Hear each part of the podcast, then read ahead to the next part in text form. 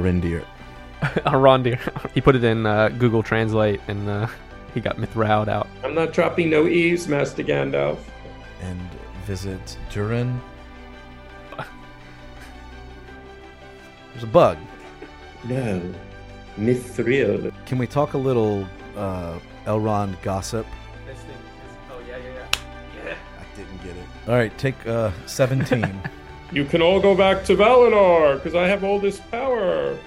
You can cut this part out. um, did you get it? Did you get it? Did you get it? There it is. Oh, God. It was on your thumb. We'll see how it plays out. Oh. Yes. Got it. Yes. We got it. We got it. That'll be a wrap for us. Thanks for watching this week. We're done. Welcome to Across the Sundering Seas. I'm Zach Hudspeth. And I'm Nathan Dewberry. In this episode, we will talk about the Rings of Power, episode four. We'll be joined by Tolkien scholar and language expert Dr. Andrew Higgins. So put on your elf ears as we dive deep into all the lore of this episode.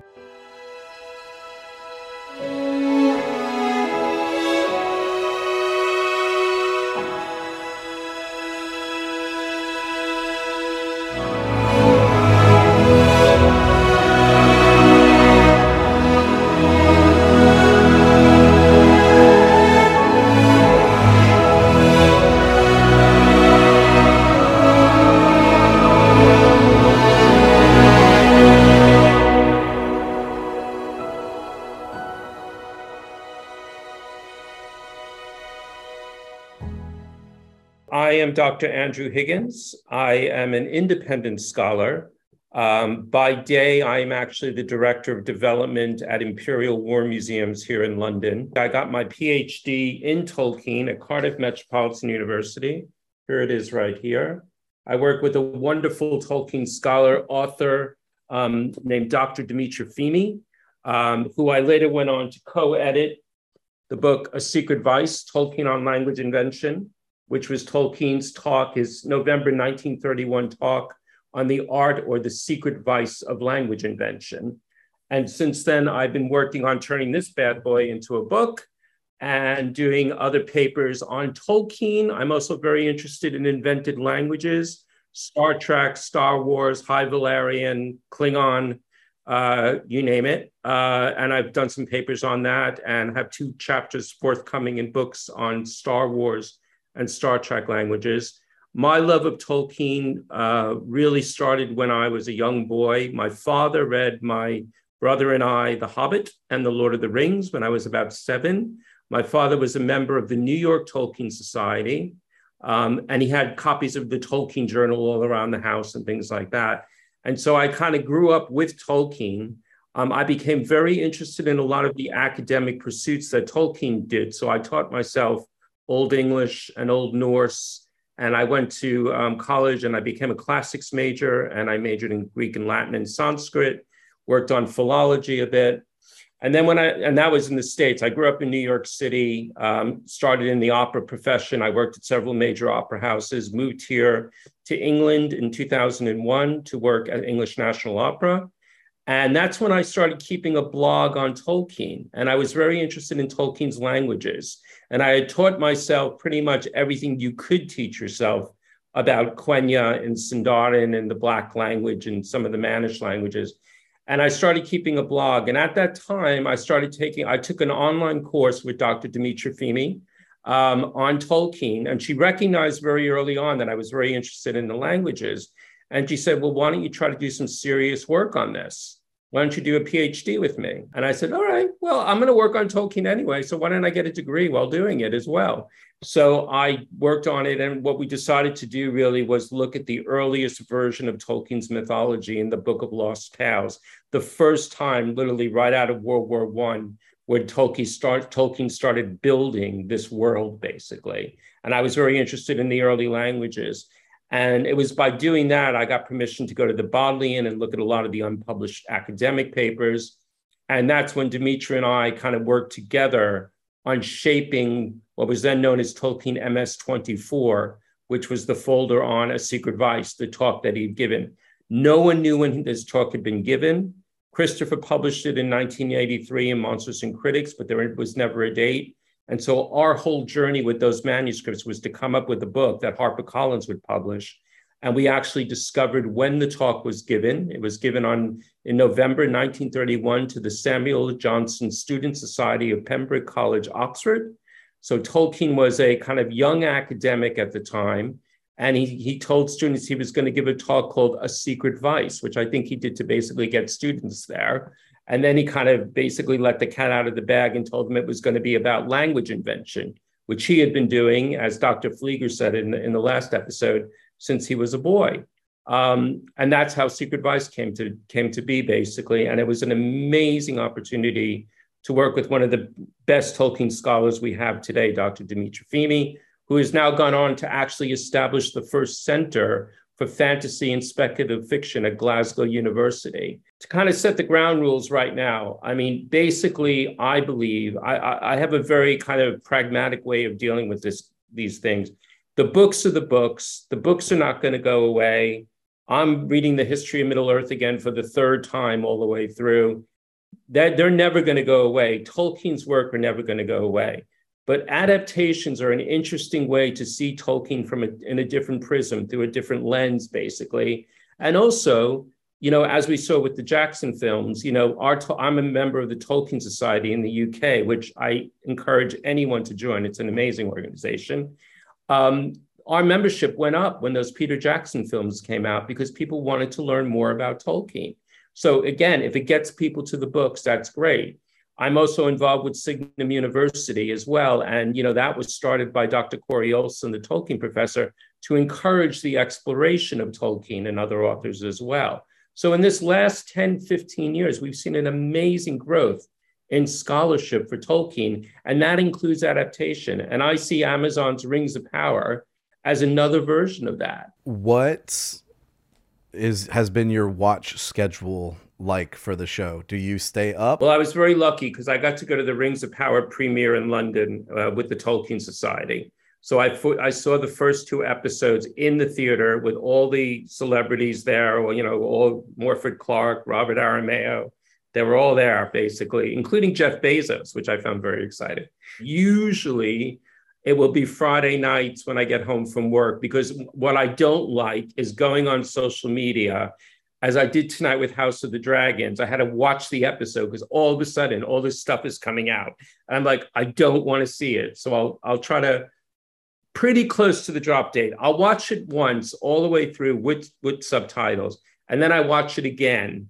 And actually, because I knew I was talking about episode four for you guys, I watched it again this afternoon in between the Queen's funeral and everything, which was which was incredibly moving and sad and poignant but I took a little break and I watched episode four again. So we are recording this on on Monday, um, September nineteenth. the The Queen's funeral was today. Yes, and it was very very moving. And the, this whole period, uh, I mean, the, the I mean, it's amazing that people just. It was almost like Canterbury's Tales again. I mean, people went on this pilgrimage to go see see her lying in state and everything. And it was very very moving, very medieval. I mean, the the the ritual at the end in Windsor Castle is something we've never seen before when they break the rod and all that kind of stuff.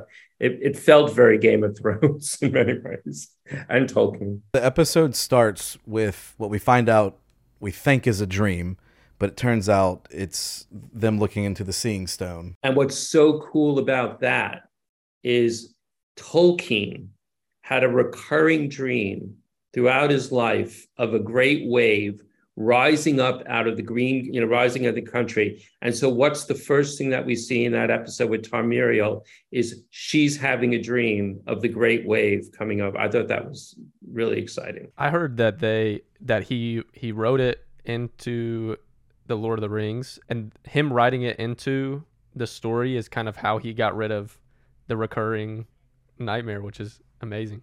Yeah, put that in a letter. Yep, absolutely. He called it his Atlantis stream. And of course, Numenor is, I mean, you know, it's obviously, uh, it has, it has motivation from Atlantis, you know, the things like that. So yeah, yeah. So I love the way that started. When I saw that that was a dream, because I was like, oh my God, are we at that point already? Well, you know, we can't be there yet, you know. Um, but yeah, I'm sure we'll see that several times, given the amount of money they must have spent on shooting that scene. What do you think about the timeline? We're obviously condensing it. What are your thoughts? I think, as Dr. Flieger said in the, in the last episode, too, certain choices have to be made in terms of narrative because you're dealing with a different type of medium. And, you know, and, and what they got to work with, of course, is the appendices to Lord of the Rings, a bit of the unfinished tales. And I think they, you know, they probably had to go to the estate to get very specific permission about other things. Clearly, they had to compress the timeline. Otherwise, we would have to have g- different generations of men, basically so you can't just go into the tales of the years and try to map the series onto that. What they're doing with Pharazôn and Tarmiriel and everything, certainly, is they're leading up to that end part of the history of Numenor before the downfall, certainly. But Sauron hasn't come into, well, we don't think he's come on the, on, uh, I think there's lots of red herrings, Halbrand, for example, but I think what they're doing is they're kind of they're kind of going towards the end of the timeline for the second age, but then I think they're going to work back a bit and start adding some things from earlier. Clearly, they can't do anything earlier in terms of the Numenor kings, like doing the story of Eärendil and Aldarion, because those kings have already passed. But I think we're going to get some of the earlier events of the chronology later on. Let's face it, they have to fill five years here. You know, there's a lot of material to go. So I think I mean, it was interesting at the end of this episode. We're not worried about spoilers, right? We're assuming everyone has seen the That's episode. Right. So they're, they're, they're sailing off now to the Southland. So if you kind of map that onto the chronology with Pharazôn, in the in the chronology, that's when Pharazôn, you know, puts Sauron in chains and drags him back to Numenor, and that's when Sauron starts to seduce Numenor, basically. So, are we going to have a situation where Galadriel and Tarmiriel are going to go to the Southlands and in some way imprison Sauron? Or is Sauron already in Numenor? Halbrand?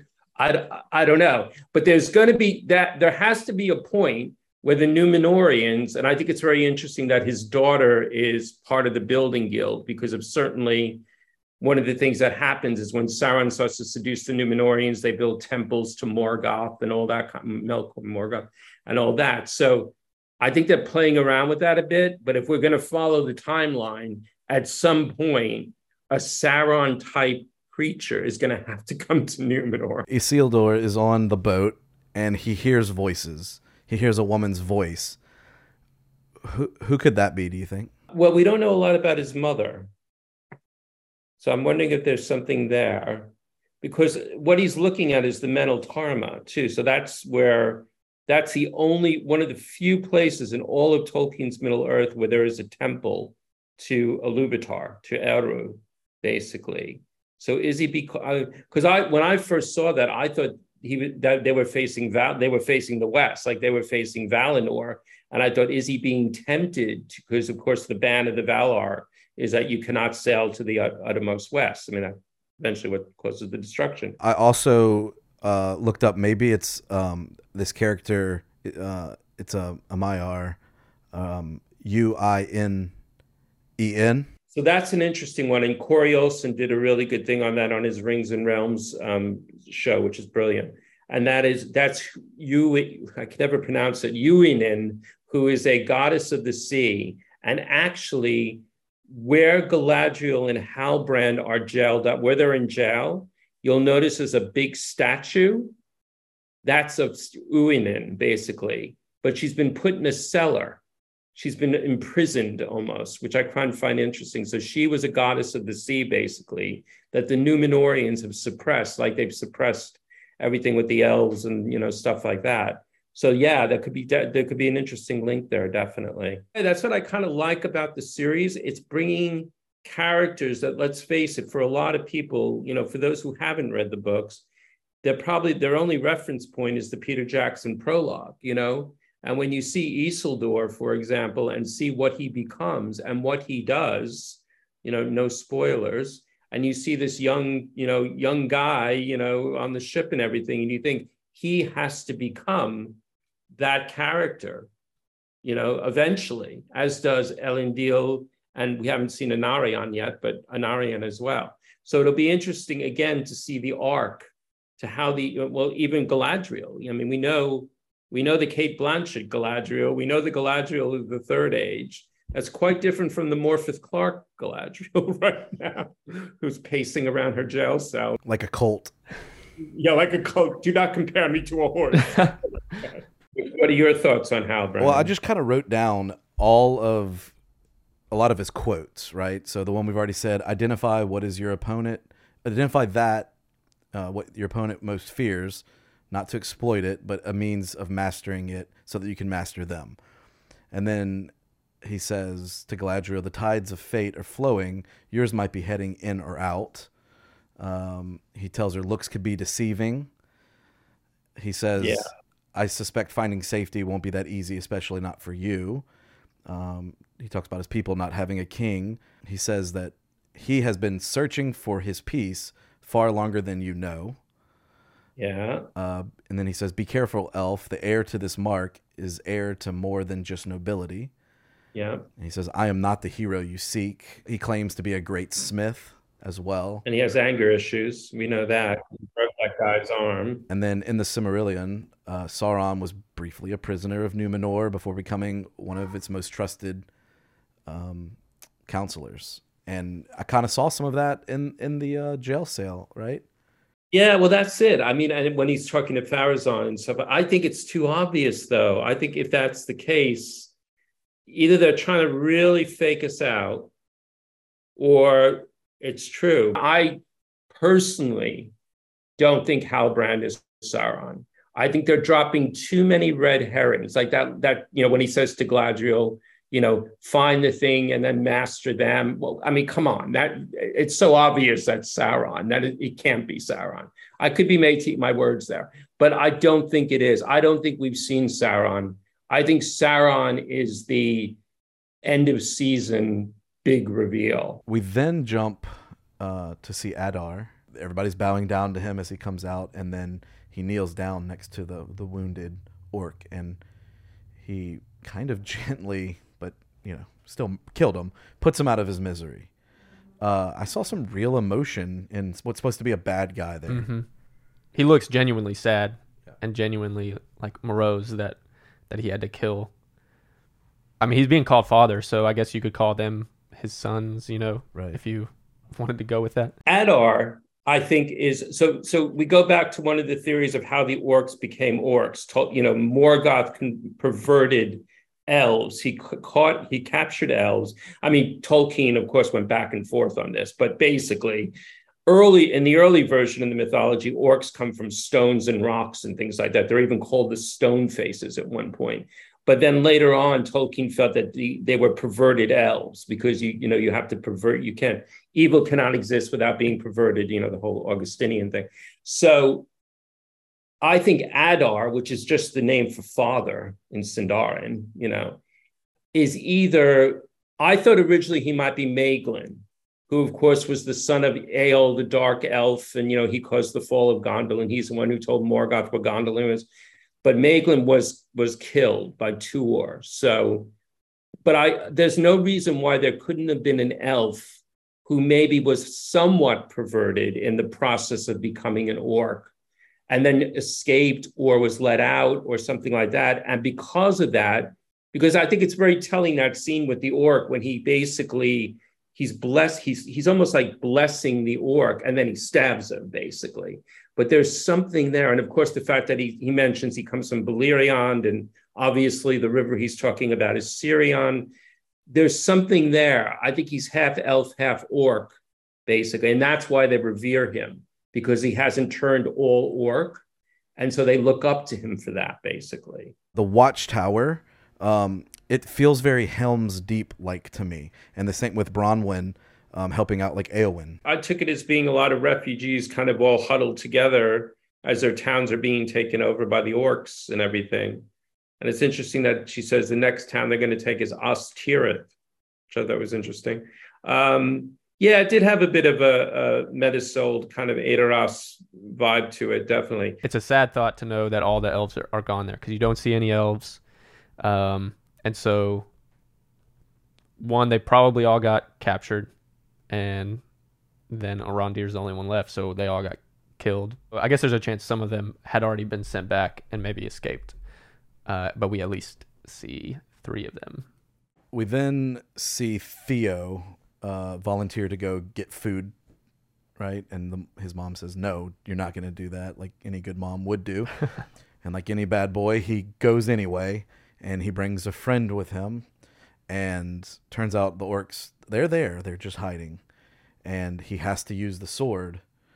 And we cl- quickly find out that they're there actually looking for that sword. Um, and so it's it's almost like they could they knew the sword existed, they knew it's being used maybe, which at the end he um, the guy tells Theo that it's not a sword, it's it's a power. Mm. And so maybe they could feel that that sword was being used again, which is why it's been hidden for so long as well. We then cut to Celebrimbor and we get to see from a distance out of his window the, the tower being built.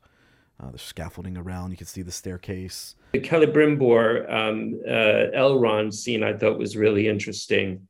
And um, the actor was almost he was almost playing it like Bilbo. I mean, he had that kind of really halting kind of thing. I thought that was really interesting. But I love that scene when he says, "You look like you know, he's standing there. You look like your father." You know, and he goes, "Oh, you knew my father." And he said, "Oh, yes, I met him many times," and things like that. And you know, he's of, referring, of course, to Eärendil, who is now up in the sky as a you know as the star and everything. But he was a, he, at one time he lived. You know, he was an elf. He was he's the one that went to the west and pleaded with the Valar to get involved with the fall of Morgoth. With so, so I thought that was a really interesting scene. I liked the, the look of the tower that he's building for the Gwaith-i-Mírdain. I thought was really interesting. It reminded me of that Albrecht Dürer painting of the of the Tower of Babel.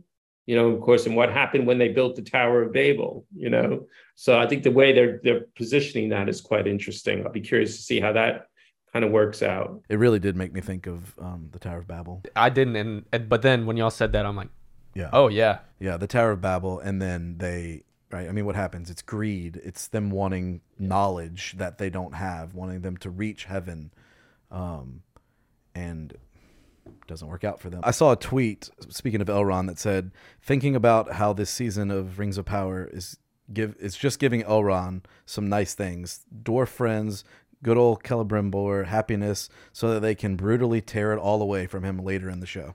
Well, and if you look at the Elrond of you know the Lord of the Rings, you, you know in the Council of Elrond when he says, you know, I've I've lived because I think Frodo says, "You remember that?" He goes, "You know, my my memory goes all the way back to you know, Tuor was my grandsire, and I've seen many defeats. I've seen many defeats, you know, and, and he ha- and he will he will see many defeats. But he starts out as this optimistic, you know, kind of guy, you know, a bit of a politician and things like that. And yeah, again, his arc will be quite interesting. It will be quite interesting to see how, and it will be interesting to see how Aramayo, who I think is a great actor, uh, plays him basically, you know, because right now he is that, bit, oh, my friend, and all this kind of stuff, you know. Um, I love when you, it wasn't in this episode, but I think it was the first when you see him mouthing Gil-galad's speech that, of course, he wrote, basically. That's great. Can we talk a little uh, Elrond gossip? Um, Elrond um, marries Galadriel's daughter. Yes. I I loved looking up like the ages and all this stuff of the elves because Yeah. Galadriel was about 1200 years old before the first age began. And and Elrond is like 2000 years younger than her and that's a really long time. Well, the thing you have to remember about Galadriel is Galadriel wasn't invented by Tolkien till he wrote The Lord of the Rings. He went back and retconned her into the mythology. Elrond first appears in the 1926 synopsis that Tolkien did of the mythology, um, which was the background of, of a poem he wrote that he sent to one of his college professors. And the college professor said, Could you basically give me an outline of the mythology? So he wrote what's called the sketch of the mythology, which is which is found in volume four of the book of, of the um, history of Middle Earth. And that's where Elrond first appears. So he appears in 1926, and then he gets put into The Hobbit, of course, Rivendell, and he's, you know, kind as Christmas and all that. Galadriel doesn't surface until Tolkien's working on what will become the Two Towers, called the Treason of Isengard.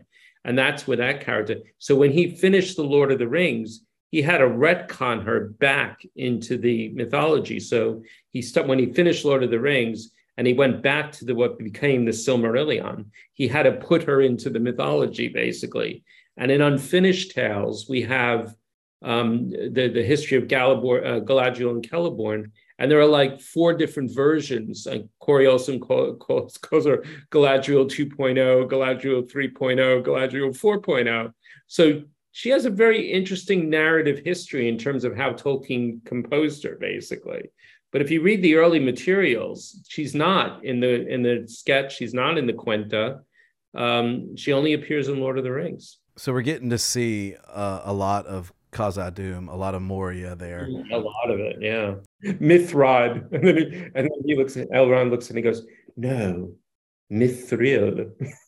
Is there like a language breakdown to that? James Talbot was was talking about that on the on their podcast. I think Raud is a, a kind because he calls it gray glitter, and and I think then what Durin tries to do is translate that into into Elvish, into Sindarin, and myth is definitely gray because later on Gandalf, of course, is known as Mithrandir, the Gray Pilgrim.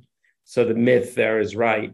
Raud, though, is not exactly the right word. And that's why I think Elrond really looks at it and he goes, mithril, because that ill, the sill, is about gleam and things like that. So gray gleaming, basically. It just sounds better. And of course, it's the word, you know, mithril. He put it in uh, Google Translate and uh, he got Mithraud out. Which was actually inspired by a, a health drink uh, of the turn of the century called Bovril which is this stuff that people used to drink and everything. And it may have its origins in this story by Edward Bulwer Lytton called Vrilya, The Power of the Coming Race, which is about these weird creatures that come to Earth to kind of dominate it.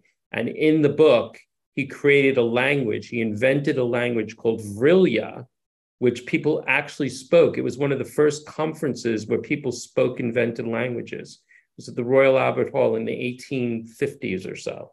So you see, there's a, if you look at Ring of Words, which is a great book about Tolkien in the Oxford English Dictionary um, by Peter Gilliver, there's a whole thing about mithril in there about the origins of it. How long do you think before Elrond breaks his oath? Oh, the oath. Yeah, that's quite interesting. Oaths are very important in Middle Earth. Absolutely. Um, yeah, I think eventually mm, yeah, it will get broken. I give it half a half of a next episode before before. Uh, no, broken. I think it might take a bit longer. It, it just it depends on what happens with um, Celebrimbor and why he has to build this tower so quickly and all this kind of stuff. Because of course Mithril gets involved with the making of the rings and all of that as well. So at some point he's going to have to tell someone. I bet you he tells Gil-galad because Gil-galad is kind of his boss in a way. And then I think it gets leaked out that way, basically. Isn't Galadriel's ring made of mithril? Yeah. And of course, later on, we'll have the mithril coat and all that kind of stuff. There's, so there's a lot of mithril. We haven't seen a lot of Gil-galad, which I find really interesting after his big, you can all go back to Valinor because I have all this power. That's it, basically. Can we talk a little bit about the Palantirs? They exist. They were made by Feanor, I believe, um, and I don't. I don't recall them. That Palantir, I don't recall showing the future like that in any of the lore. I could be wrong there, but clearly it's a device show.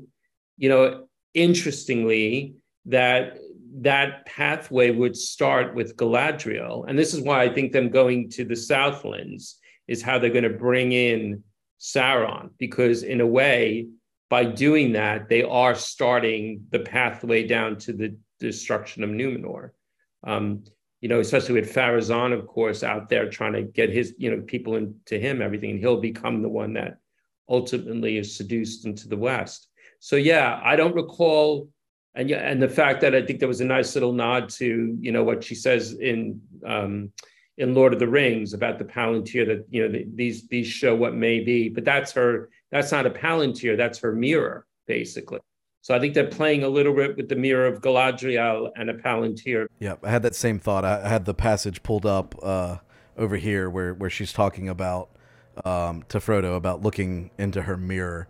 Uh, I tried to do some research on her mirror to figure out, but it, it from the book it seems like it's something maybe she put together and it, it works through her. She refers to it, it it's what you hobbits call magic. Um, it's basically it, it offers an opportunity for someone to look into a, into her mirror and see things that might come to pass is what she says you know it's actually one of the source one of the inspirations from it was was a story tolkien read by h rider haggard actually um, called she which had that same kind of device in it i think it was she or was it king solomon's mines it was one of those um, john rateliff who's an amazing tolkien scholar uh, wrote a chapter on it in a book about tolkien and source studies actually edited by jason fisher um, but that's one of the sources of it, basically. Did we see Narsil? Yes. We saw Narsil. We saw the shield of Tuor with the with the swan, and we saw the axe of Tuor with the drumbal. I think it's called Dramborleg, which was kind of on the stand there in the tower. So again, they can't mention those things, but for people who know, you go up, oh, yep, that's that, that's that, you know, that. But yeah, that is Narsil. So that is going to be the sword that will eventually cut the ring from Sauron's finger and be reforged as Andúril, Sword of the West. Yep. When Theo and Arondir were running from the orcs, they were in the woods, and Arondir pushes Theo down, and an arrow misses him. Then he catches an arrow and then shoots it back. So sick. It was awesome. So sick. Um, I thought that the music was great, the acting was great, the slow motion. The slow mo was tasteful. Yes. so tasteful. And then they make it to the clearing. Bronwyn comes. They make it to the clearing, and the music there transitions, which I thought was the most beautiful shot, by the way, in the field yeah. that we've seen so far. Um, and then the music transitions and it is Disa singing. Yeah, that was yeah, that was really cool. Great transition, and I I heard that uh, the actress that plays Disa helped compose that. That's awesome. And she sung it.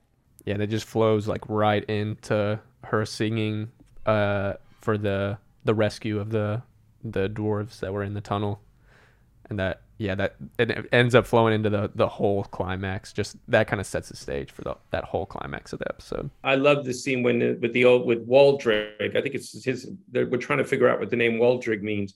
But um, and, and you know, have you heard of Sauron? have you heard of him, lad?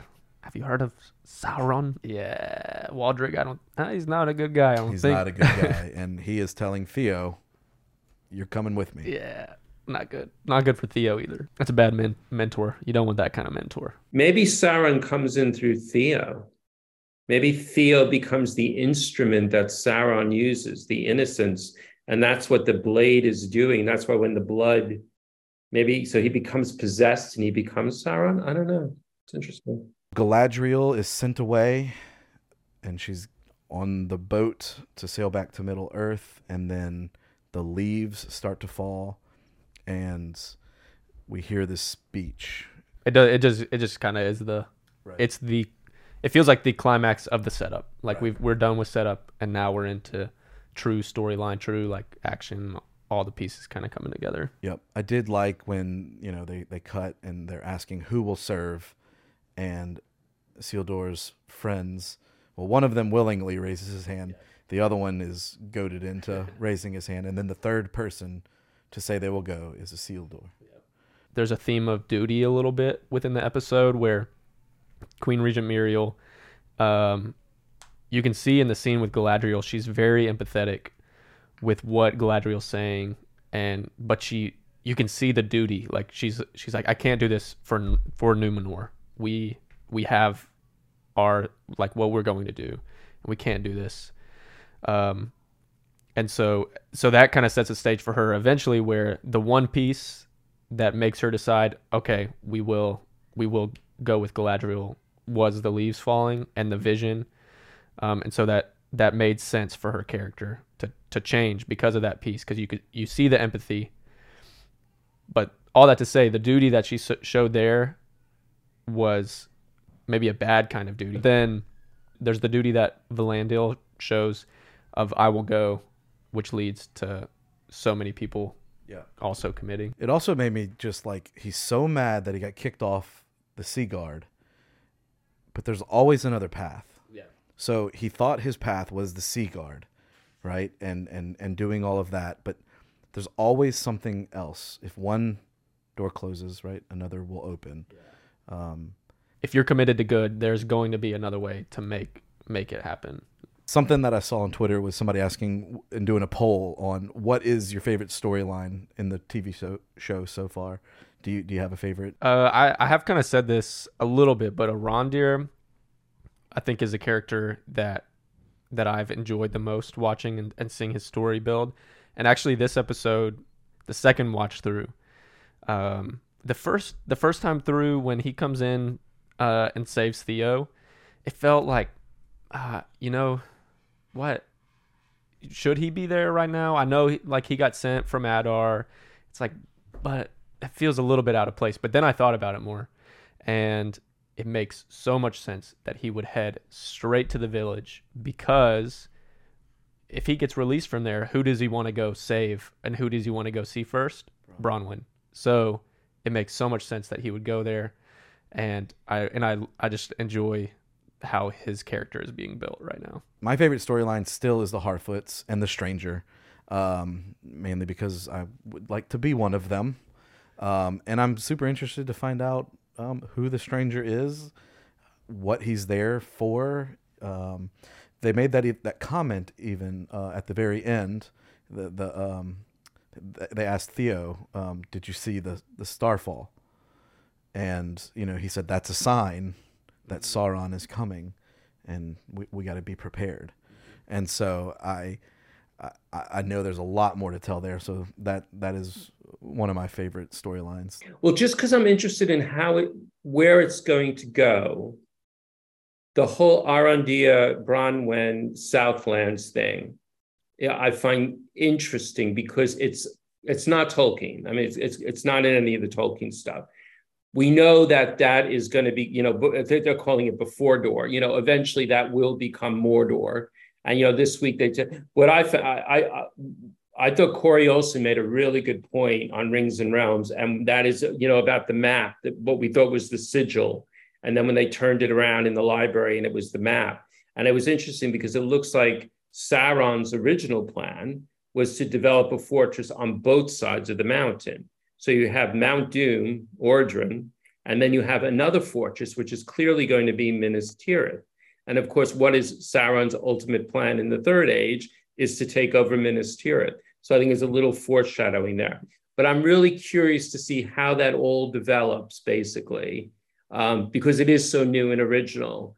Um, I also I, I I'm I'm enjoying the Harfoots. I mean, I think the Harfoots are just interesting outside of the whole Tolkien world. Just they're just interesting characters, and they are brutal. Oh my God, you know the whole Left Behind thing, and and I love Lenny Henry. I think Lenny Henry's so good. He's just, but I mean, but they are very brutal. And you know, and poor Poppy's sitting there all by herself because her whole family died in an avalanche. You know, it's just like really brutal. And I think it's interesting to think about the hobbits later on in the third age, which is all about being secure in your own little house, your own little village. All the evil is being protected away from you and things like that. Very insular people. And then you kind of see why, because they they came from being these migratory people that had nowhere to live, that you know had to live off the land, that die. You know, so it's interesting to see kind of again, it's not Tolkien because Tolkien wrote one line about the Harfoots, but it's interesting. It's you know it, it does things to your perceptions of the hobbits. I'm I'm I'm really interested. I, I, this has nothing to do with Lord of the Rings, but I was just watching the Obi Wan series on Disney. You know about Obi Wan and Vader and things like that, and and the fact that a very young Princess Leia gets involved. And it's interesting how that changes your perception of the original movies even though when Lucas made those original movies, none of that was there. So I'm really curious. I, I love this whole idea about world building and how worlds get built and stuff like that.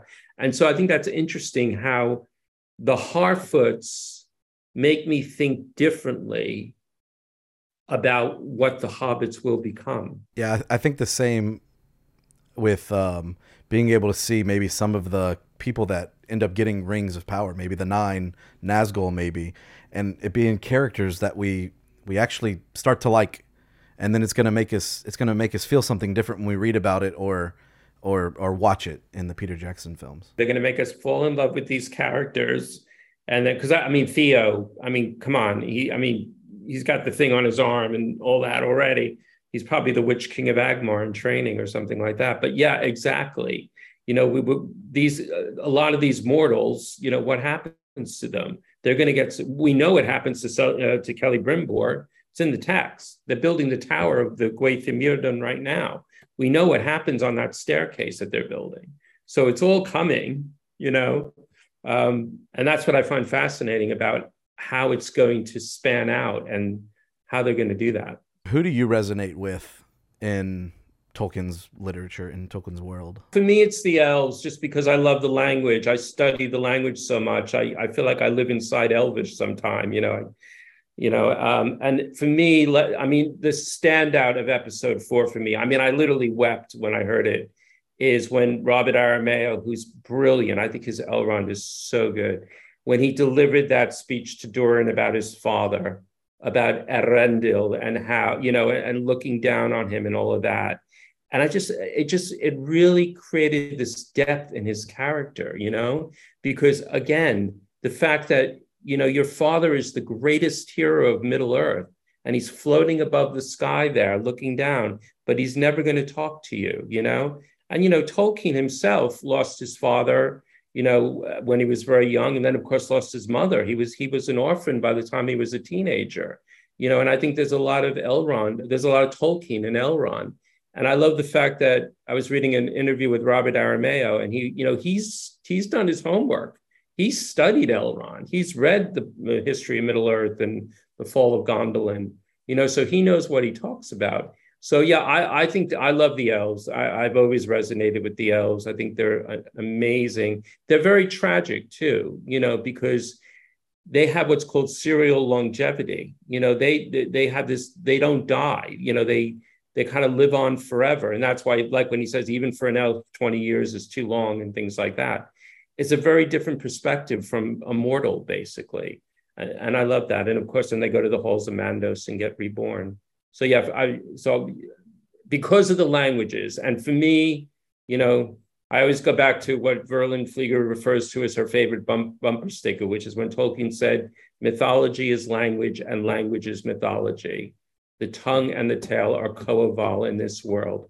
It all starts with the language. You know, it's Tolkien said." For me, it starts with the name and the story follows, you know, and that's what the elves are all about. I've been reading a little bit more about the languages. Um, and so I was wondering what what your thoughts were on why there why does there need to be two languages for the elves and what's the the functional purpose of that tolkien was basically inspired very early on i mean the the first inspiration when it came to the elvish language invention was tolkien's discovery of finnish in about 1911 1912 he he uh, he found the the finnish myth cycle called the kalevala um, which are all the Finnish stories, basically, Vainamoinen and Kullervo. Uh, and he didn't like the translation very much by Kirby, so he tried to learn Finnish. Uh, and he, when he was at Exeter College, and he he he fell in love with Finnish. He, he, he described it as like finding a new bottle of wine. It just had it just this lovely sound to it and everything. And so he was working on a, a kind of inventing a Germanic language called Gautisk, and he kind of put that aside and he started inventing kind of along with an adaptation he tried doing a part of the Kalevala called Kullervo, which Dr. Flieger published actually. Um, he started inventing a language called Qenya, which was the earliest form of what would become Quenya, which phonetically was very inspired by Finnish. Later on, as he started writing the Book of Lost Tales, which is the earliest version of the mythology, he wanted to invent a language for the Noldoli, who would later become the Noldor, which is what Galadriel is, basically. And he was very inspired by Welsh for that because Welsh was a language of exile. You know, they, they, they were the Welas, they were the, the exiles by the Anglo-Saxons and everything. So he invented another language called Gnomish, which was very inspired by Welsh. It had things like consonant mutations and things like that. That would later develop into Quenya, which became the High Elven language. So the language that we hear, um, like Elendil says to Galadriel in this last episode, peace to you, that's in Quenya. And the language that was first Gnomish and then became known as Noldorin and then eventually became known as Sindarin was the Welsh inspired language. And then what Tolkien, because Tolkien was at heart a philologist. Tolkien was interested in how languages develop and how languages grow. And he was very interested in how languages get reconstructed back to their sources. So when you think of something like our language, we can trace English back to a language called Proto Indo European, which is a reconstructed language. It didn't really exist, but you use techniques in philology to kind of trace back through sound shifts and things like that. Tolkien wanted to do the same thing with his languages. So he created a source language called Common Eldarin. And in the mythology, of course, the elves wake up in the east in Cuiviénen by the waters of awakening. And then they go on this migration to the west. And some fall out at different points. And that's how the different languages of the elves get developed, basically. So he was very interested in being able to trace that back. And so that's why when people say they want to study Tolkien's languages, I always say, well, what version do you want to study? Because Tolkien never invented one Elvish language. We do not have a complete dictionary and grammar like we have, let's say, for Klingon with Marc Okrand, who created the Klingon dictionary and Klingon grammar.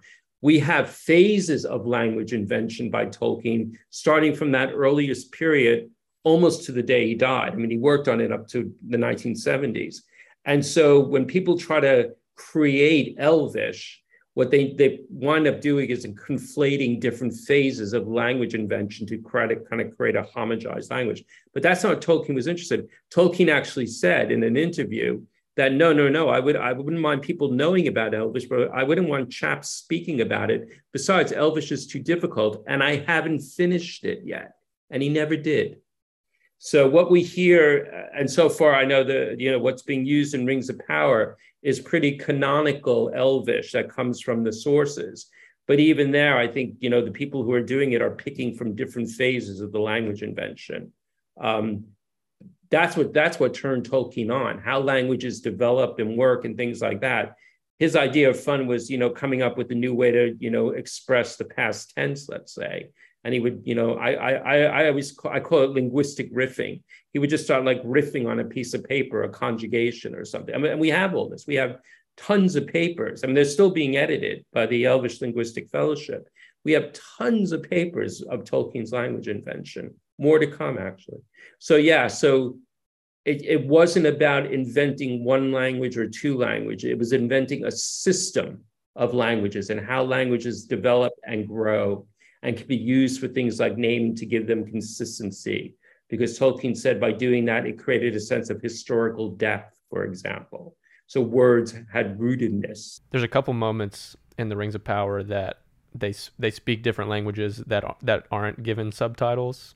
Have you have you looked at those and analyzed them? Yeah, the one that I'm uh, the one that's I'm noodling around uh, from this week's episode was the uh, Nampak, the the the, um, the the the orc so black, there isn't a lot of the black language. I mean, Tolkien did invent some words. We have the ringing inscription for, you know, Ashnaz durbatulûk, Ashnaz Gimbatul. We have some words of the black language, but I have not found the word Nampak.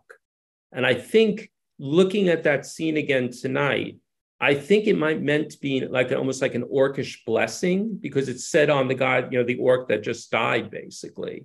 So Nampak might be some blessing or something maybe, but there's nothing in the canon for Nampak at all. And yet it's in it's in that scene. It's in Bear McCreary's um, in the lyrics for one of the the musical scores. So they're definitely playing around with the language a bit.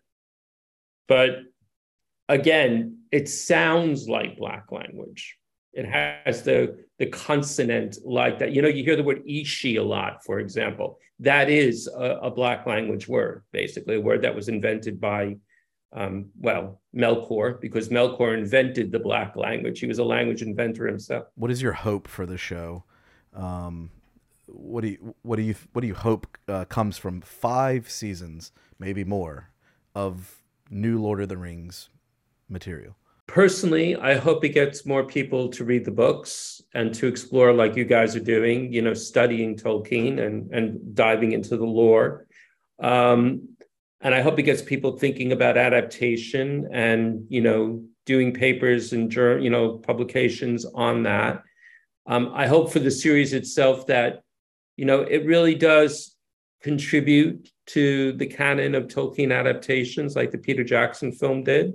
Um, I think everyone who's making it is coming at it from a point of view of really wanting to do a good job. I mean, you know, the way they've engaged with the fans and stuff like that. I think the actors like, you know, Robert Aramayo, for example, who studied all, all the lore and everything. So these are Morfydd Clark, etc. I think these are people who really care about what they're doing.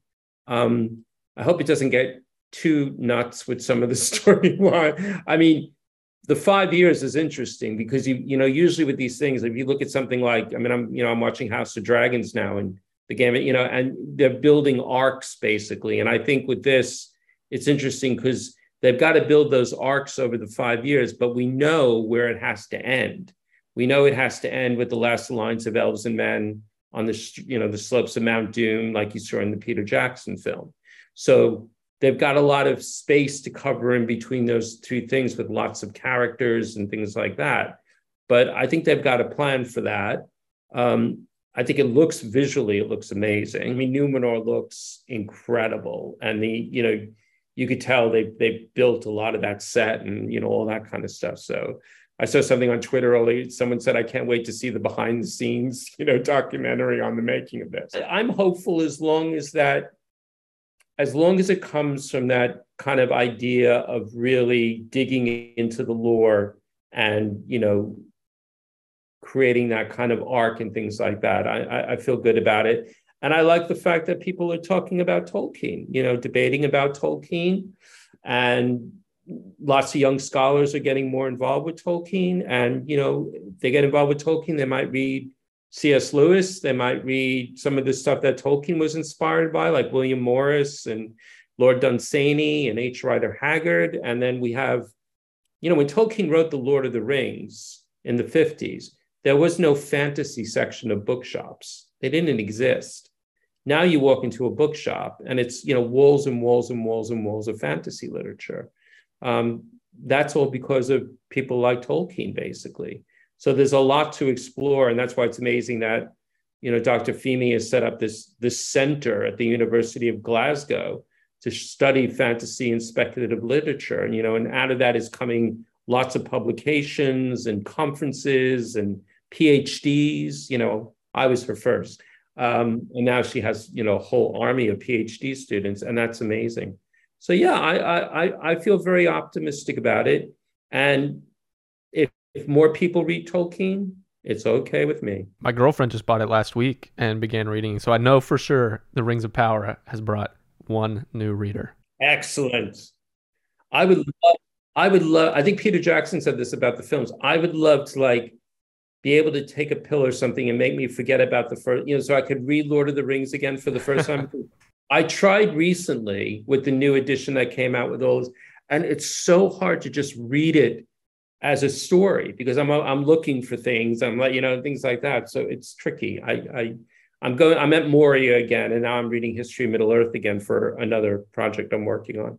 Um, but yeah, being able to read Lord of the Rings for the first time, wow, that must be amazing. Some other things that aren't in the show, but I just got to thinking about, uh, just thinking about second age and characters um, from the books, from the movies as well.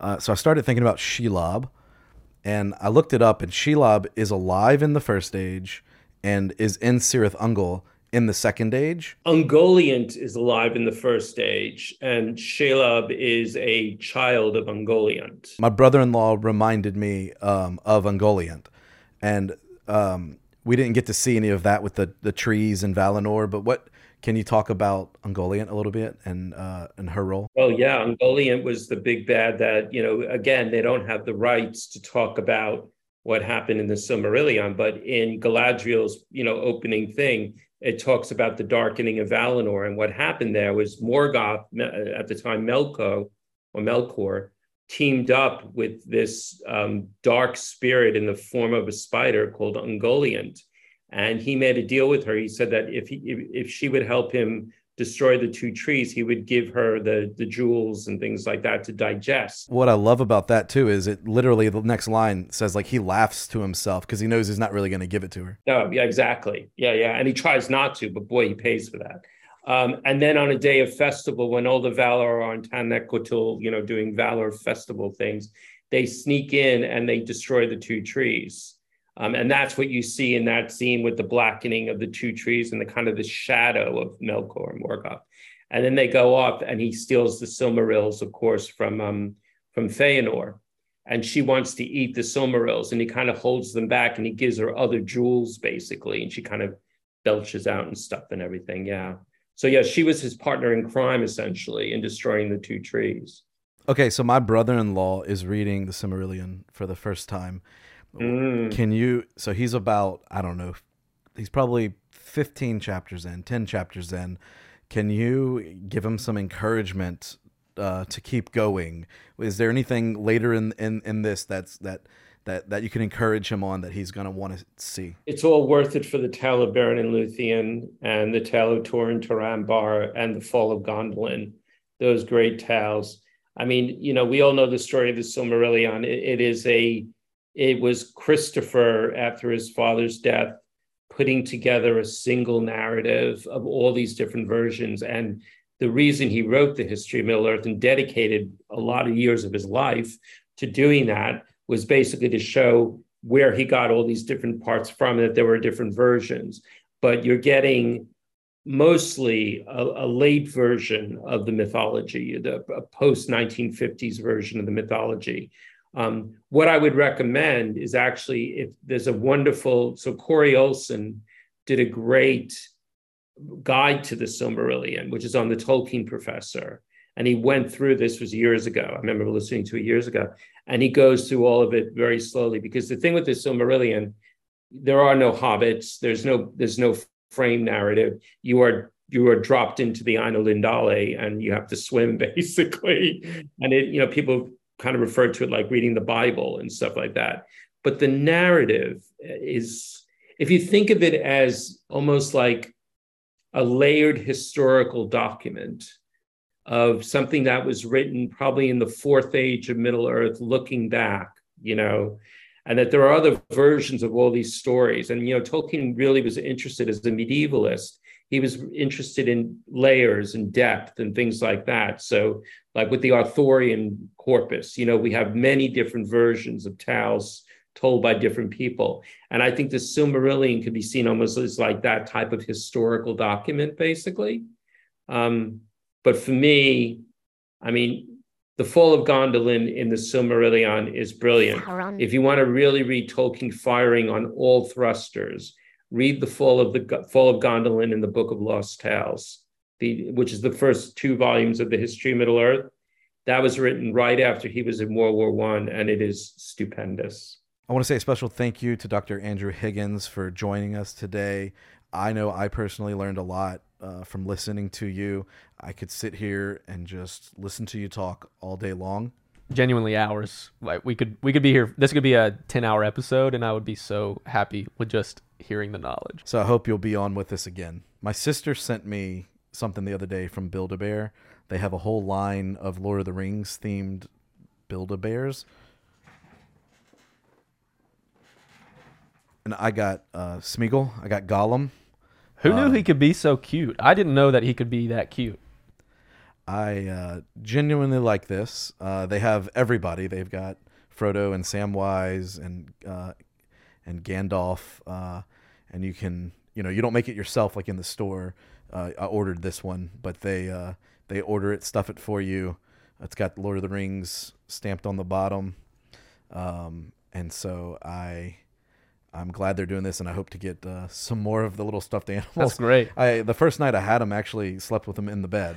Uh, did he did he try to strangle you? No, he didn't. He he slept the whole night. So um, but you're with Smeagol.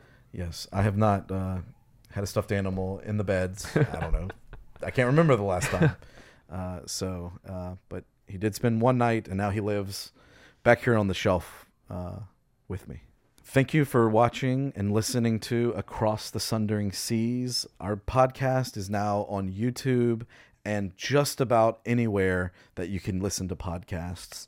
Um, I even had uh, someone request for us to be on another platform, and that was really easiest for for us to set up.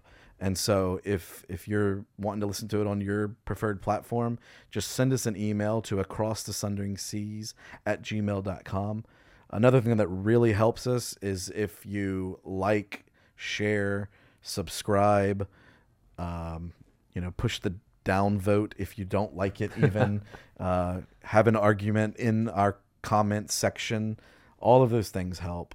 Um, and so uh, we're not here to get views, really. That's not really what we're doing. We're here to to learn and uh, to be able to geek out and talk Tolkien and um, study and enjoy the Rings of Power. So again, thanks for joining us this week on our episode of Across the Sundering Seas. We'll see you next time.